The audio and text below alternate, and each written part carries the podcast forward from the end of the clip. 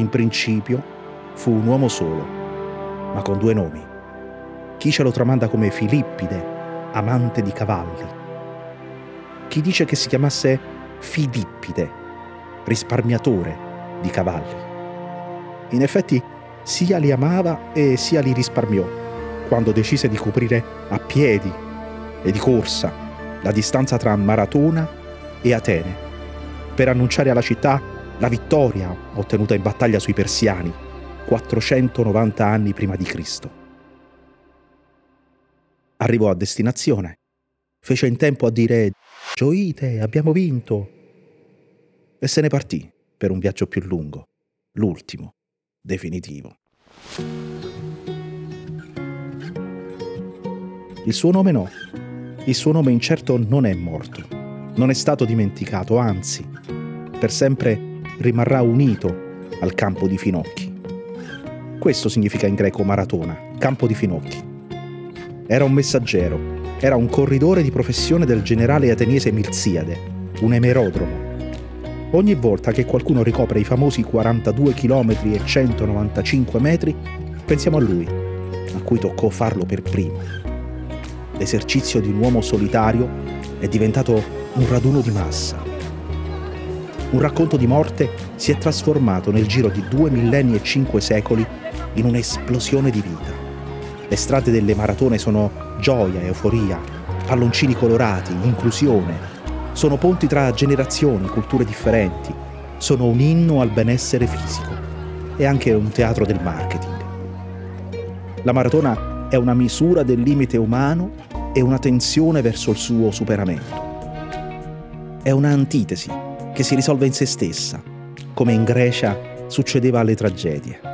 È un viaggio fisico e un volo di fantasia. È apollinea e dionisiaca insieme. Solo che il racconto di Filippide o di Filippide, ecco, come dirlo, non è vero.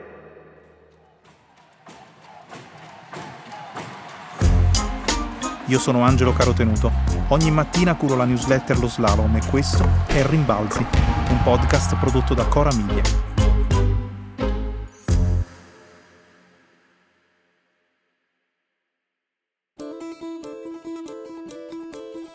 L'episodio storico che rende immortale il nome di Filippide sarebbe un altro, sempre legato a quella battaglia di fine estate. I persiani guidati da Dario I volevano prendersi il controllo della Grecia assediarono la città di Eretria e nell'attesa di prendersi Atene si piazzarono nella baia di Maratona, che oggi fa all'incirca 20.000 abitanti. A quel punto il generale Milziade chiede a Filippide di fare un salto a Sparta per chiedere rinforzi. I chilometri non sono più 42, ma 240. E la leggenda dice che l'emerodromo impiegò un giorno. È impossibile ma altrimenti che leggenda sarebbe? Gli Spartani gli risposero che prima del plenilunio non se ne parlava proprio. C'era una legge che glielo vietava. Filippide rimise i calzari e si fece il tragitto a ritroso. Così i chilometri diventano 480.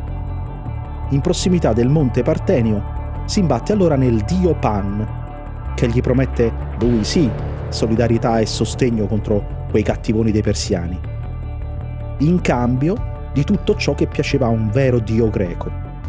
Onori, festeggiamenti, questa roba qua.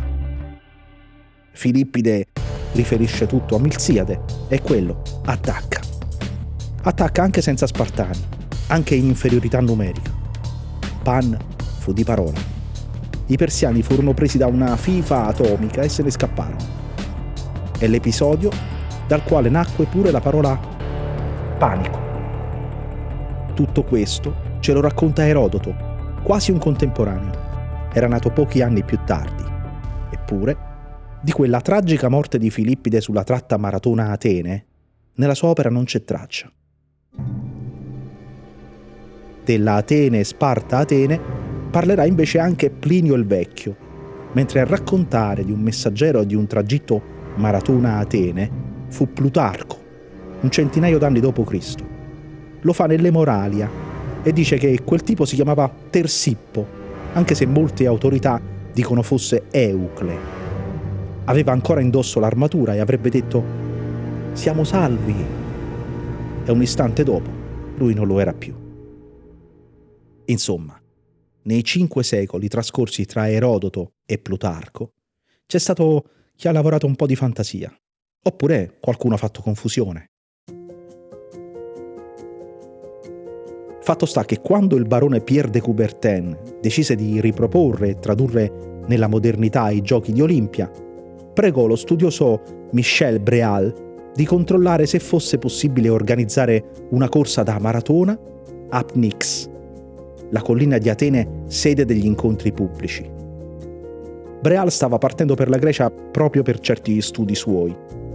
La corsa doveva avere caratteristiche che profumassero di antico De Coubertin gli chiese di scoprire il tempo che il guerriero greco aveva impiegato a percorrere la distanza. Voleva quella. Voleva ripetere quella.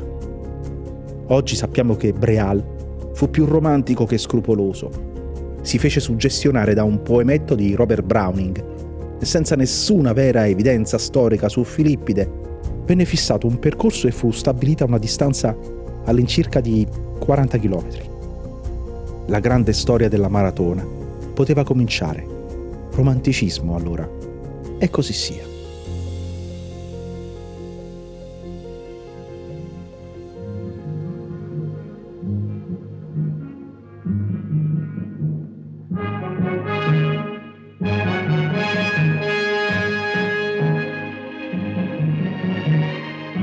Con chili sono in testa l'irlandese Messick, il belga Van der Drische i marocchini Radi e Saudi. E c'è lo sconosciuto etiope di prima. Si chiama Abebe Bikila. È scalzo.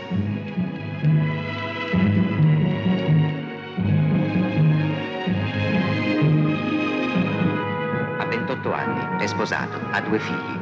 Ha corso tutta la vita per gli altipiani dello shore. Quando si iscrisse alla maratona di Roma, aveva segnalato il suo tempo, addirittura migliore di quello di Zatopek, ma nessuno aveva creduto al suo cronometro.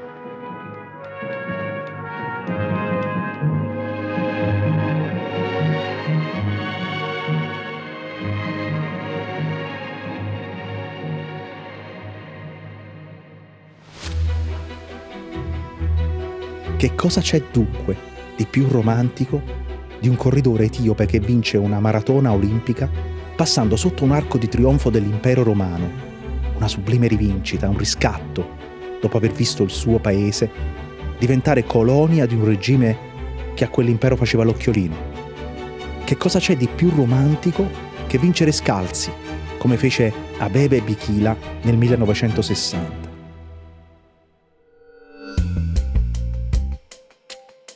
Ai piedi dei maratoneti oggi si trovano quelle che chiamano scarpe magiche dal 2017 hanno rivoluzionato la scena e spappolato ogni genere di record. Hanno una piastra in carbonio nell'intersuola, consente al piede di rimbalzare e riduce la fatica. La federazione internazionale ha dovuto mettere un limite allo spessore, perché la tecnologia li stava superando tutti. Ha un tacco di circa 4 cm che slancia il peso in avanti, una sezione della suola con la forma di un'ala, dei cuscinetti, una schiuma, uno strato di gomma che migliora la sensibilità, il tallone largo. È la scarpa con cui l'umanità conta di veder correre un abitante della Terra sotto le due ore. Ma non si trova solo ai piedi di chi eccelle, è ormai negli armadi di ogni runner medio il campo delle iscrizioni alle maratone di massa fa registrare sempre più primati personali tra agonisti e amatori. Le applicazioni che registrano le prestazioni e i percorsi d'allenamento sono le compagne abituali delle uscite mattutine di donne e uomini, nei parchi, nei boschi, lungo i viali, prima di una doccia, la colazione e andarsene al lavoro. Una volta Emanuela Audisio ha scritto che la maratona è gloria con le vesciche. Sulle strade mescola fuoriclasse e anonimi. Come mescolò i figli del re a un figlio del popolo quando debuttò all'Olimpiade venerdì 10 aprile 1896. La foto dell'arrivo allo stadio Panathinaiko è tra le più celebri nella storia dei giochi. C'è un uomo impolverato, solo come il nostro Filippide, greco come lui, sporco di fatica. Ha 23 anni, si chiama Spiridon Lewis, viene dal villaggio di Marussi e fa il pastore sulle montagne. Per riprendere fiato, a un certo punto durante la corsa si è fermato a bere un bicchiere di vino in osteria. Alle sue spalle nella foto ci sono due ragazzi un po' più grandi, 28 e 27 anni. Portano il cappello, vestono eleganti. Sono Costantino e Giorgio. Il primo è l'erede al trono, l'altro è suo fratello. Spiridon taglia il traguardo con 7 minuti di vantaggio sul secondo ha un gondellino che svolazza e un inseguitore alle spalle che per provare a raggiungerlo si è fatto dare un passaggio da un carretto. La faccia di Spiridon finisce su un francobollo. La maratona mostra subito la sua vocazione a cancellare ogni distanza tra le classi, perché si corre tutti allo stesso modo. Ricche e povere, alte e basse, magri e no, biondi e bruni, tutti messaggeri di una stessa verità. Muoversi fa bene. A Spiridon le scarpe le hanno prestate i suoi paesani.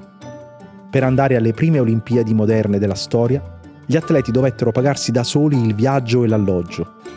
E prima che i principi si entusiasmassero per lui, Spiridon dovette trovare chi gli organizzava una colletta per 330.000 dracme il re Giorgio I in uniforme scese sulla pista a stringergli la mano, a fargli i complimenti.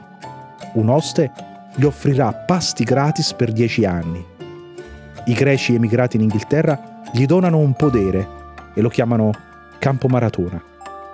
Il solito vecchio campo di finocchi, da cui partì un soldato con due nomi e dalla storia incerta. Lui, da solo, per 42 km e 195 metri. E dietro adesso, tutti noi, con le nostre scarpe colorate ai piedi.